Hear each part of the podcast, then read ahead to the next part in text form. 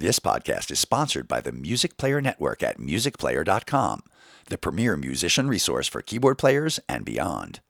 Since the year 2000, the Music Player Network has been the go to source for news and views on music technology, playing tips, and gigging help. The Keyboard Corner is one of the longest running keyboard forums in internet history, with guitar, bass, drum, and numerous recording and music tech forums also on offer. Frequented by weekend warriors, manufacturers' representatives, and professionals alike, MPN provides an invaluable resource for any musician, and it's 100% free to sign up and use. Go to www.musicplayer.com to see for yourself.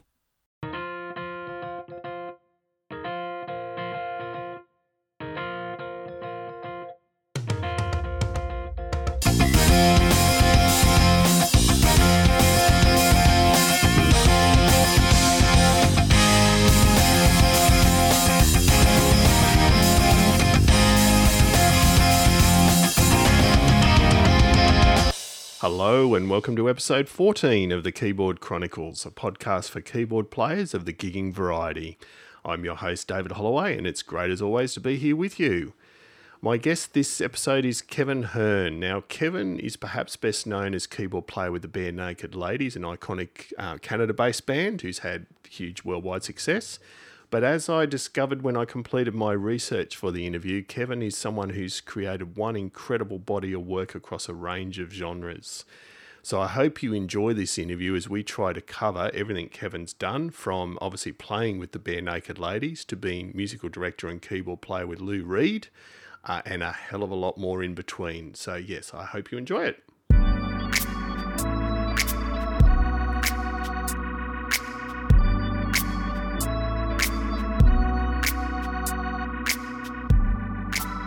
Hi, Kevin. Thanks so much for joining us, particularly on a Thursday night.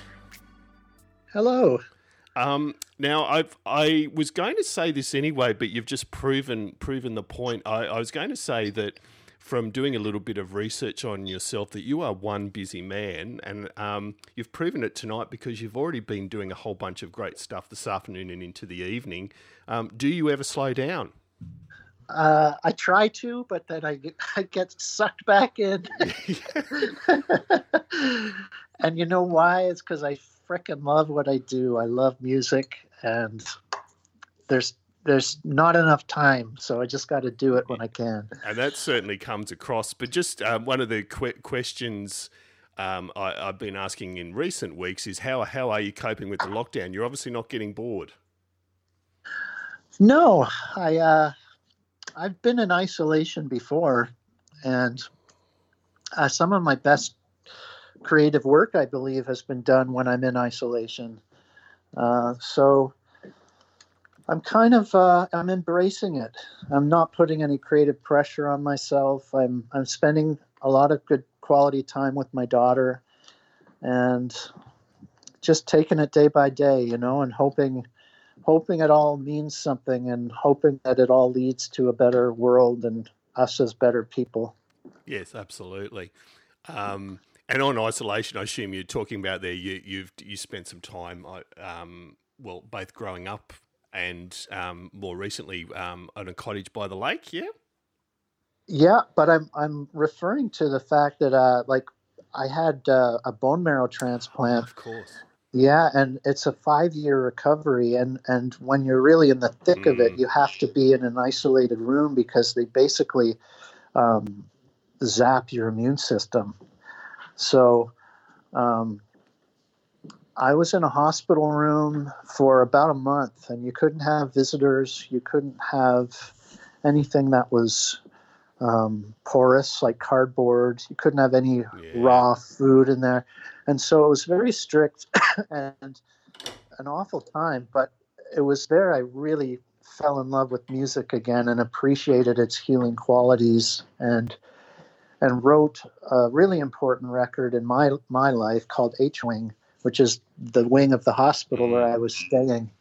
So sorry, I'm just blathering on. No, not at all. And we and I'm I'm very very keen to talk about your solo work because um yeah, it's it's impressive to say the least. So I I, will jump back a little bit and then we'll definitely come forward to that because I, I, am really keen to talk about it. So, um, Kevin Hearn, the, the young man, what what got you into music? What what led to you um, ending up in a career in music? I have uh, two sisters and three brothers, and I was number five out of six kids. Yeah. And grew up middle class. We all shared bedrooms, and there was a lot of music in our house. And everyone had a bit of a different taste. So, depending on whether you wandered, where you wandered through the house, you might hear my mom playing Frank Sinatra, Tony Bennett, or Andy Williams. You might hear my dad uh, listening to jazz. Uh, you might hear my brothers listening to uh, Jimi Hendrix or Kiss, or my sister Mary Pat listening to uh, the Bay City Rollers. You know, so uh, I fell in love with the Beatles and the Beach Boys when I was about five years old, uh, along with all the other things. But those two really stood out. And my first record that I ever bought with money that I asked for from my mom was a cassette of Magical Mystery Tour. Yeah. And yeah, for a kid to see those the characters of the Beatles when they're kind of dressed up as the walrus and the uh, the other animals, I can't really remember. I'd have to get the album out here, but um, it just fascinated me as a kid, and I was like, "This is this is the world I want to exist in." yeah.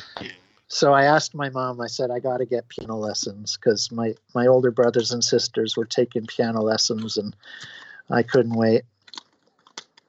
And obviously, um, those piano lessons paid off. So, how, how did you actually find the learning process for the keyboard? As far as it was something you took to like a duck to water, or it, it was a little bit of work there? It was a little bit of work, and my favorite thing was to just improvise. I always loved just diving in and, and making noise. Um, and eventually, oh, sorry about that. Speaking of making noise, um, eventually, sort of putting my emotions or whatever I was going through in my life, whether it was my parents breaking up or uh, anything, but break up with a girl I liked, I put it into playing the piano. Uh, my mom, she she um, you know she would be upstairs, and I'd always hear this. That's not your practicing. Those are your scales. you know, and so my mom proposed a deal, and that was, you know, you do an hour of your scales and your pieces, and then you can improvise for an hour or however long you want. Um, so that's kind of how I I progressed in my in my daily um, piano time. I would do the scales and learn some a piece or two, and then and then, improvise. That's a good good balance too. So a lot of parents wouldn't have done that. So it, there tends to be that stereotype of buckle down and do your lessons, and then you're done. Whereas you, you had that balance, which probably made all the difference. It sure did, and, and I don't know, you know, I never really thought of that that way until you you said that. But you're right; many parents may not have taken that route. Good so thanks, mom. That's right. Thanks, mom. Um, and and so, how did that translate? Obviously, you're doing lessons. Um, what led you to joining your first bands? So, um, I'm aware you've been in a number of bands. Um, what what led to those first few experiences? Well, as I said, I, I really loved the Beatles and the Beach Boys, and the piano I was learning. It was very classical, and the school I went to was uh, I went to a place called St. Michael's Choir School from grade three to grade 10, and it really focused on sacred music. So there was a lot of music in my life, but I wouldn't say it was music that really resonated with me as, uh, you know, f- what age I was at and what I was able to appreciate.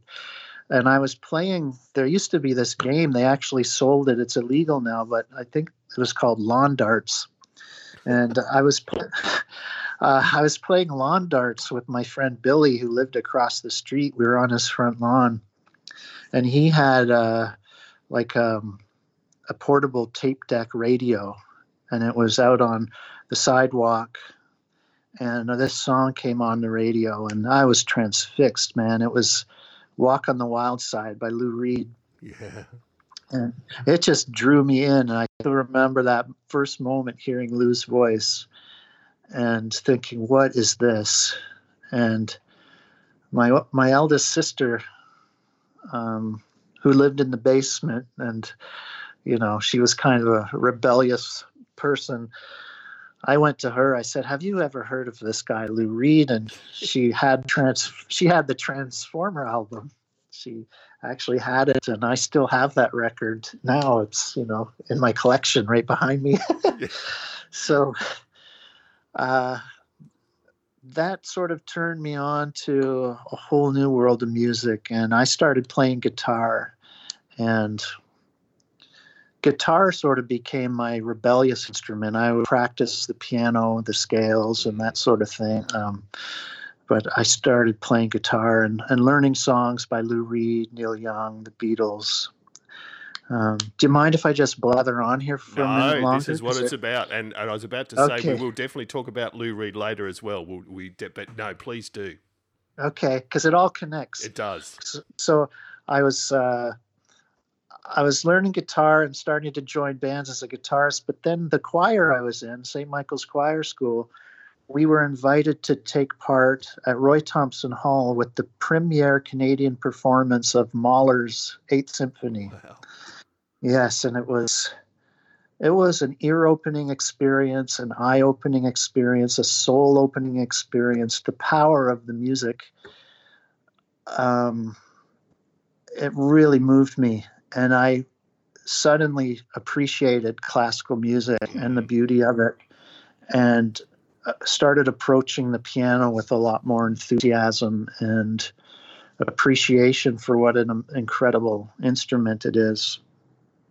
And I mean, just as an aside on that, I, I've said this before on this podcast that if I was asked the most powerful musical experience I've ever had, it was sitting in the middle of a, I think it was only a 45 piece orchestra um, involved in a production of Jesus Christ Superstar. And like you, it was just one of those ear opening moments. You go, okay, I understand now why orchestras have the power they do.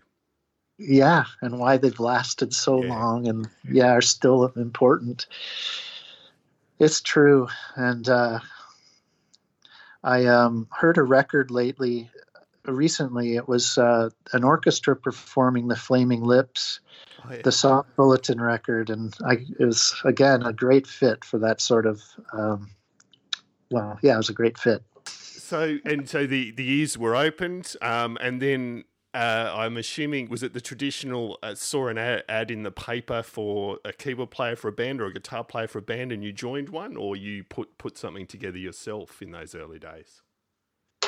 Uh, I was always kind of playing with with friends from my from the choir school, uh, and as I got more into high school, I started getting into weirder music and um, started appreciating keyboard music more, and really getting into bands like The Residents Mm. and Kraftwerk. Um, I really liked the keyboardist from the Stranglers Oh yeah, uh, Devo. And as much as I wanted to be a, a you know cool guitarist, most bands that wanted me to play with them would ask me to, to play piano or keyboards. so I was like, okay, maybe I'm maybe I'm a good keyboard player, and so I I uh, I let me think. Yeah, the first band I really think was creative and original was my high school band called the the Glaciers. okay. Yeah, and we were a bunch of loners and stoners, and we didn't go out on the weekends. We'd go into my friend Anthony Brown's basement, and he had a a four track recorder, and he had a room full of synthesizers, and we would make strange music, and boy was it fun. He had a Korg Mono/Poly Wow. he had a, a Korg Poly 6 um, and a, a few other things, but um, that was my first band. And I sort of stuck with those guys. They were my best friends all through high school. And I think you did well. You had a great band name for your first band. Yeah, I think so. The glaciers. Yeah. yeah. That, that's, that's very good. I just uh, transferred a lot of our old cassettes into Pro Tools, and you know, some of it's embarrassing, but there was some just some gems. You know, it's it's amazing to look back and and when you don't know the music business and you're just making music yeah. for the pure joy of it and adventure of it, it's really quite astounding what you can come up with.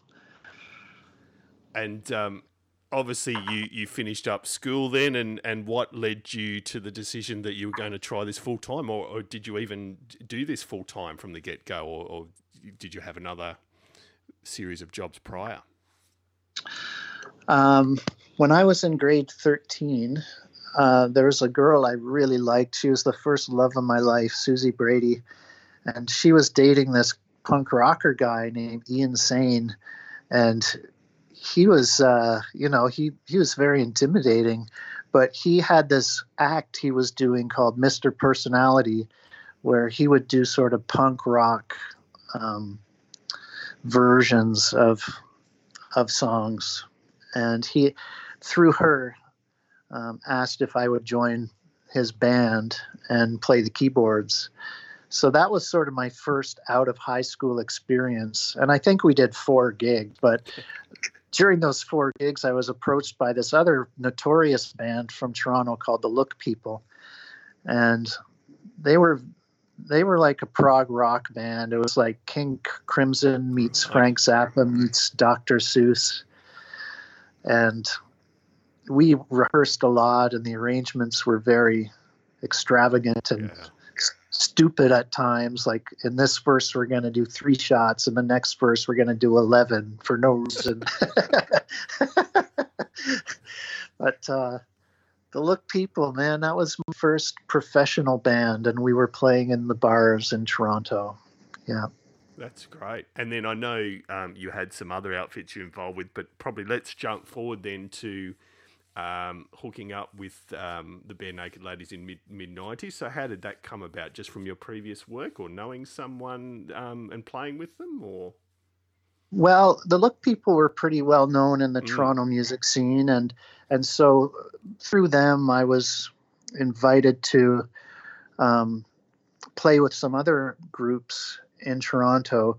Uh, one group called the Rheostatics, mm. and a, and a comedy uh, troupe a musical comedy troupe called Corky and the Juice Pigs, and those uh, two bands, the Barenaked Ladies, were huge fans of both of those bands. So they would be at the shows and they saw me play.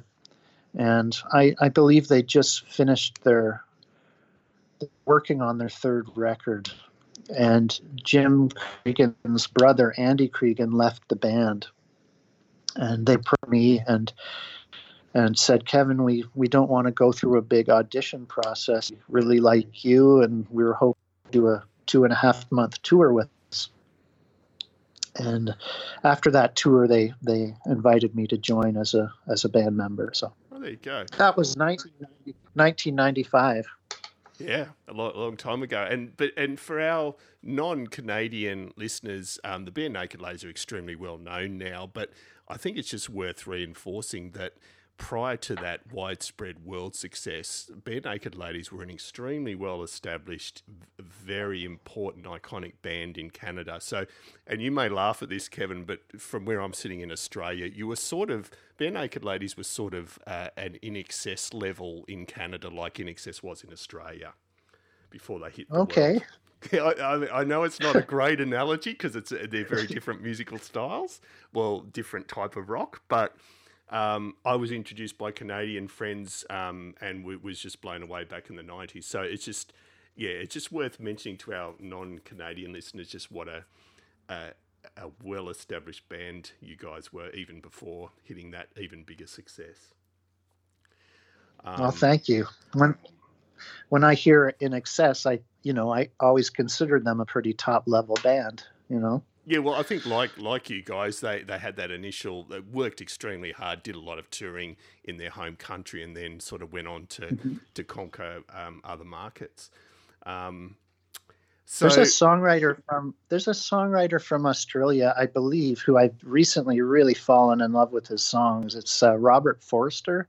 oh Do you know yes, from, yeah, absolutely from the Go Betweens. Yeah, he he's um, again this I I shouldn't even make this comparison. He to some extent is a little bit of a uh, Gord Downie-ish char- character for Australians.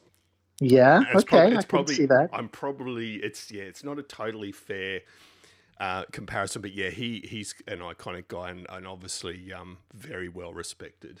Yeah, Do you Go- mean uh, like his poetic, the ly- the poetic quality of his lyrics? yeah, probably that, that's right. The poetic quality of his lyrics and just that um, sitting outside, looking in sort of approach to his songwriting. Yeah, Mm-hmm. um, yeah, very very good. So yeah, if you if you haven't checked out the Go Betweens back catalogue, and obviously Robert's done a lot of stuff since as well. Yeah, very well worth a look. Okay. Um, so you, you're in the Barenaked Ladies. Obviously, um, that that's a busy life on its own.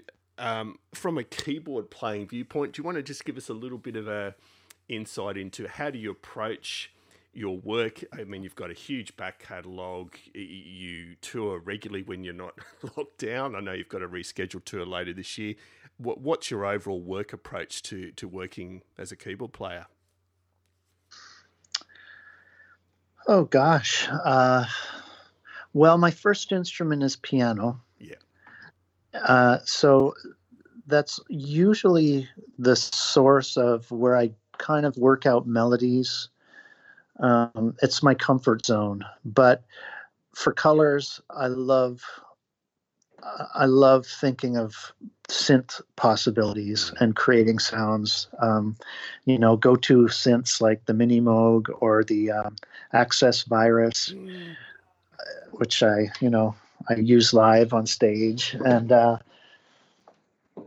I try to, I try to uh, inject some color into things, and I think that's what I brought to the table with the Barenaked Ladies. Uh, their first two records are, are pretty much all acoustic, Yeah. and I, I really brought in some, you know, I like to sample sounds and create sounds, and uh, that's my approach. Yeah, and and it's from a live performance viewpoint. Um, any particular anecdotes of note as far as you you know highlights for you playing live with the Barenaked Ladies, or any uh, even technical stuff that you've always found amusing? Train wrecks. We like train wrecks on the podcast. oh my gosh, I know, I know. There's so many, and when I'm put on the spot Yeah, like this, hard. then I can't remember. But uh, let me think. Uh, I remember my first. This isn't my first gig with the Barenaked Ladies. After the show, I started tearing down my my synthesizers and. Uh, Robin, our sound man, came over and asked me what I was doing. I said, "I'm packing up my gear," and he said, "No, you don't you don't do that. the crew does that. and so, you know, I've been schlepping in bars Yeah. for 10 years. I was like, okay. Um, gosh, I know there's some funny stories. Let me think. As yeah, that's right. We'll come back to them. Yeah. Okay. And in respect of songwriting, Kevin, so within Barenaked Ladies, before we get on to other stuff, you obviously have a songwriting role there. I do. Yeah. Uh, do you find that process a little bit different? Well, it, it obviously is different to working on your own, but you, you find that a fairly um, organic process, or it's fairly well formalized. Well, when I joined the band, I was really asked to join as the keyboardist and Mm. guitarist. So, uh, songwriting wasn't really on the ticket. But um, so I do my solo work on the side, and um, it was often well received, you know. And I think the guys noticed and sort of made them more comfortable to bring me in in that capacity, especially when I. I was, you know, obviously committed to the band after a few records, and uh, so now it's pretty comfortable. Every record we do, I I bring in a few songs, and guys cherry pick the ones they like. that's right. well, that doesn't get much more organic than that, really. well, No, that's good. And um, before we get on to yours, one last thing before your solo work, and that's you, you talked about your lawn darts revelation with Lou Reed. Um, you obviously played Yeah. a, a, a pivotal role um, as MD and keyboard player with Lou Reed for um, seven or eight years there. Do you, can you give us a little bit of an insight into again how that was different for you and what you learnt from that experience? Oh, from working with Lou? Yeah. Oh my God, working with Lou, I learned something a minute. Mm. He was he was just an amazing human being, and I remember we were rehearsing Candy Says, and he always liked me to sing in the rehearsals so he could sort of step back in the room and listen to how things were sounding. And um, he walked over and said, Kevin, listen to the lyrics of the song. And I really want to feel what they mean. I want you to s- sing it like you mean it. and uh, to have, you know, Lou Reed say that to you, makes an impression, right? So, but he was he was on me. He was on top of me. My my first few rehearsals with him, he he really wanted me to try things because he wanted to get to know me and get to know what ideas were in my head. So um, I just kept trying things, and he would comment on them, and it was so nerve wracking. But yeah. you know, we were rehearsing um, "Satellite of Love," and I had my Access Virus synth, and I thought, okay, I'm gonna open the filter and make sort of a, a sweeping sound, you know. So I did this, and he stopped the band, and he goes, "Kevin, what was that? A rocket ship?" he goes, "Don't do that." Yeah. but you know, then another time, you know, I thought, okay, I'm gonna play a sample of a celeste. I had a nice celeste sound. Yep uh, on Pale Blue Eyes. I put a little bit of reverb on it, and he stopped the band. He goes, Kevin, you are a fucking mind reader. I love you. So, so there you go. Yeah. Yeah. So it could go either way. it could go either way. And, yeah. and I've, I've said this to a couple of guests over previous episodes that, that um, when you're working with a true band leader, um, that's the way it goes. As far as you, it's hit and miss, and when you hit, you hit in a big way. But sometimes you will miss yeah, and if I if I wasn't able to try anything, I probably would have been shown the door in about ten minutes. Actually, that's that's a great point. So obviously, he wasn't looking for someone to just sit there and be told what to do. He was looking for someone that would put forward something different. Yeah, I remember we were playing Perfect Day, and he put his hand on my shoulder. He said, "Kevin, congratulations! You know the record. I want to hear Kevin Hearn play it." yeah, well, it doesn't get much better than that, really. no. no. Um, but no, thank you. I for... love, I loved Lou though. I loved him as a friend, as a person. I miss him so much. Mm. And yeah. it's it's just I didn't realize until doing the research that it had been um, so many years already since he passed. It's just yeah, it doesn't seem that long. Yeah.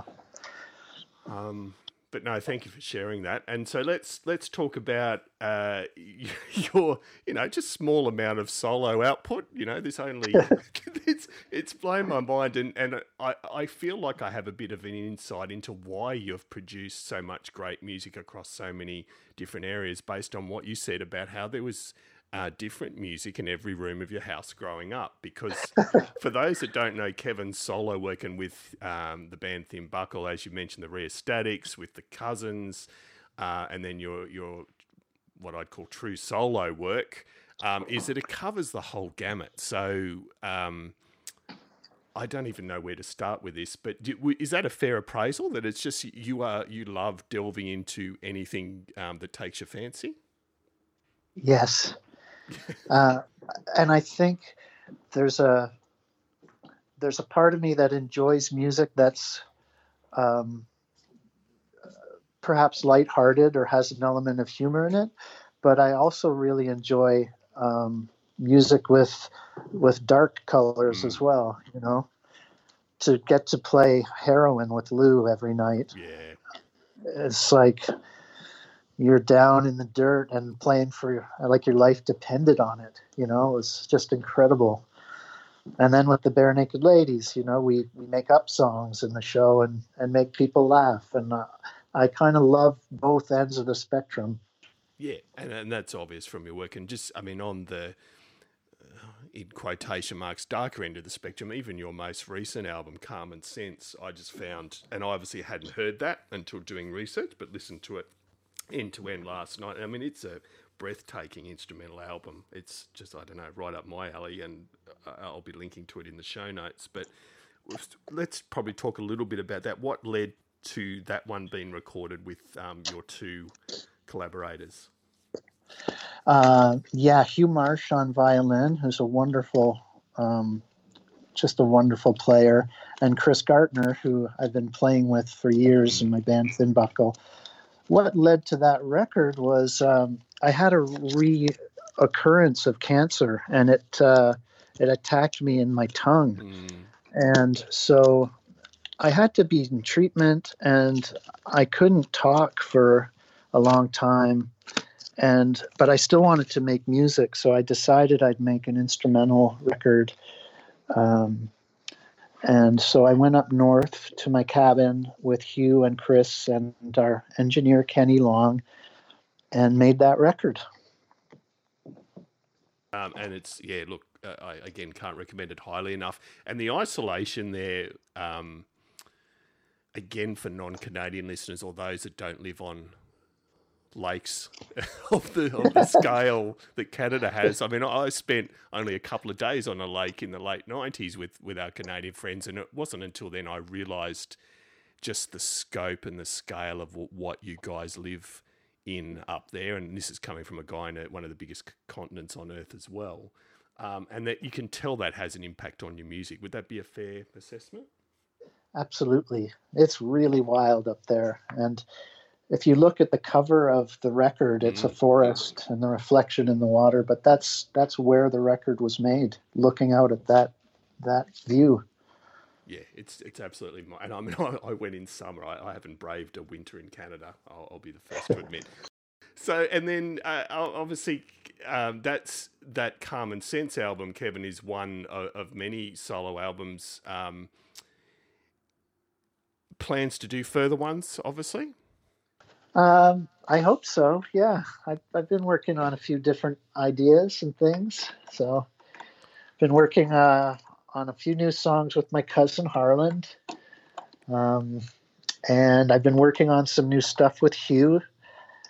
So, That's but I'd really, yeah, I'd really like to get out there though and and perform the Common Sense record. So I'm actually preparing a a um, like a video element to accompany right. the music. So hopefully, if the world gets back to some level of mm. normal, I'll do that. Um, no, that, that would be brilliant to see. And and with uh, you mentioned Harland and, and the cousins. So how would you describe? Because the obvious, if if I hadn't heard that album before, and didn't know where it had originated, I would have said it's it's even got a bit of an Americana feel, which is not necessarily the best description for. for so, but how, how would you describe the album? It's it's brilliant. Oh, the cousins. Well, first, yeah. I don't know if people know my cousin Harland Williams, but he's an actor comedian. He was in Dumb and Dumber, and he played the hitchhiker in Something About Mary. Uh, he's a very funny fellow. Um, but he really wanted to be a musician uh, and make a record. And I really wanted to be a comedian and make a funny record. So it sort of meets in the middle somewhere. And uh, to me, it sounds like kind of a weird version of Ween or something. But yeah, okay. uh, you know, I to me, I think of it in a way like the White Album by the Beatles. There's so many different flavors on it, and it just changes up all the time, and you don't never know really what to expect or what's coming around the corner. So, I like to think of it that way. Yeah, great. Now, I'm going to hopefully let you go relatively soon, but we're just going to briefly talk about gear. So, um, you've already mentioned some of the stuff you love, but what's your let's use Barenaked Ladies in the in the first instance. What's your go-to rig that you backline or take with you when you're touring and performing? Uh, well, I have a Yamaha piano that is a um, it's a hybrid piano. It oh, yeah. has real keys and real hammers, but they're hitting a sample strip. Yeah. So it's always in tune, but um, it has the feel like I'm playing a piano, and I really like that. I believe it's called the N1. um, or whatever the latest version of that is, because they've sort of uh, updated it every few years. Um, and then on top, I uh, I have a uh, controller keyboard, and it's uh, like an Axiom Oh, yep, yep. Axiom controller keyboard, and it's connected to my laptop where I have MainStage, Right. and I have all the sounds I've either created or sounds from uh, like the the Moog plug plugins, that sort of thing. Yeah, So and then some go-to plugins you use, Kevin? Say the Moog one you've mentioned. Other ones you, you couldn't live without. well, when I'm recording the um, the Mellotron one, the Mtron has Oh, yeah. come in really handy, um, and what's the really nice synth one that I use? God, I can't remember the damn name of it. Um, I'm sorry, That's I can't okay. remember. No, no problems. So So, but a MainStage convert, it's fair to say. yeah, and the one I can't remember, that's the one I really like.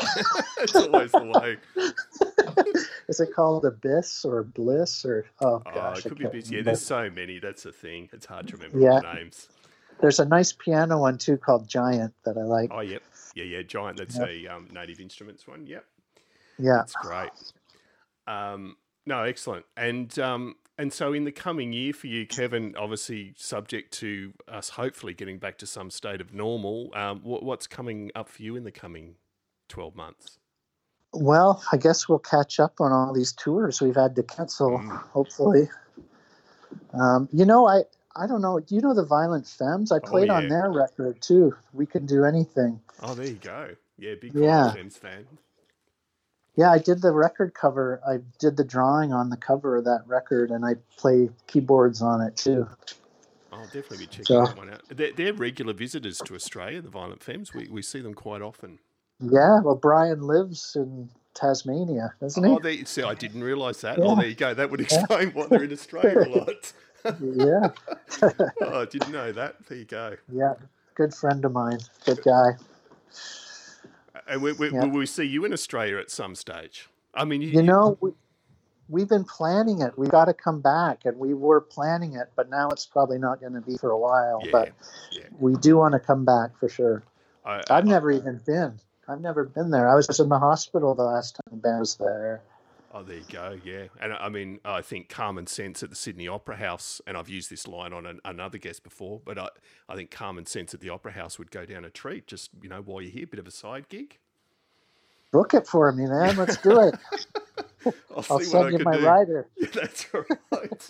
oh, that's funny. And um, our last question, just and this is a put you on the spot question, Kevin, but it's a pleasant one, and that's Desert Island Discs. So five five albums you you couldn't live without. Oh, jeez, Louise. okay, okay. I'm just gonna look through. I gotta have a collection of Sun Ra's music. Yeah, I got, yeah, I gotta have a Lou Reed, um, maybe Velvet Underground, oh yeah, maybe the Ba- Banana album. I'm gonna have to have, let's see, Bob Marley oh yep. And the Wailers. maybe some Kaya. Um, what am I at now? That's three. Okay, how many more do I have? You, can have as many as you want, really, but we do Oh, five. okay. it's not legally mandated. I'm not going to get arrested. No, if I have that's right. six records. Oh, there's a record called "The Meeting by the River" by Ry Cooder and VM Oh, yeah. Oh, gorgeous! And okay, we need a good synth record, right? yeah, that, good idea. Okay. Um, okay, a good synth record. Okay, let's do Howard Jones, Oh, Human's Lib. oh, now you've sold me. Okay, and oh, OMD, um, OMD Greatest Hits. Uh, look, it- it's the oh, yeah, I'm going to stop here because OMD are obviously a rabid fan, and I'm very excited to be seeing them. Hopefully, for the first time ever this year, they're touring with Simple Minds in Australia towards Oh. the end of the year, and I'm I bought the tickets. I mean, I like Simple Minds, but they're, Yeah. they're the headliners. But I actually bought the tickets because OMD were the support. Cool. I love OMD. I love those guys. Yeah, and they're still kicking on with really strong releases. That's the the thing that a lot of um, people don't understand that don't follow them. They're just putting out really good stuff still. Yeah. So, Kevin, that, that's a great that's a great suite. You've you've certainly um, picked some good ones there. So, can't thank you enough. I know you've had a busy afternoon and early evening, um, and and really appreciate. It. I, I barely feel like we've scratched the surface, but that's what'll happen when you have a long and successful career as a player. Oh, you're too kind. Thank you.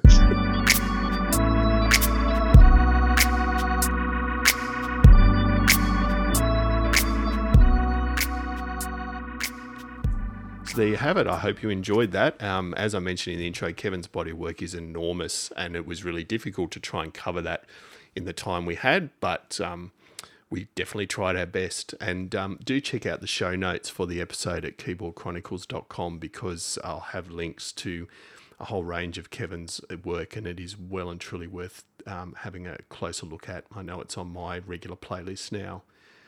So, again, thank you as always for joining us. Um, we love to hear from you. Uh, we'll be back in a fortnight, but you can keep in touch with us via a few means. So, our website, as I've just mentioned, is www.keyboardchronicles.com. We're on Facebook at facebook.com forward slash keyboard chronicles and on Twitter at the keyboard CHR1. Um, if you'd like good old fashioned email, then drop us a line at editor at keyboardchronicles.com. And thank you to those that have emailed. Um, we, we are getting an increasing volume of emails with guest suggestions and other feedback, and it is seriously appreciated. We, re- we really do enjoy it. Um, so, yeah, most importantly, thanks to you for listening, and I hope to see you back here next episode.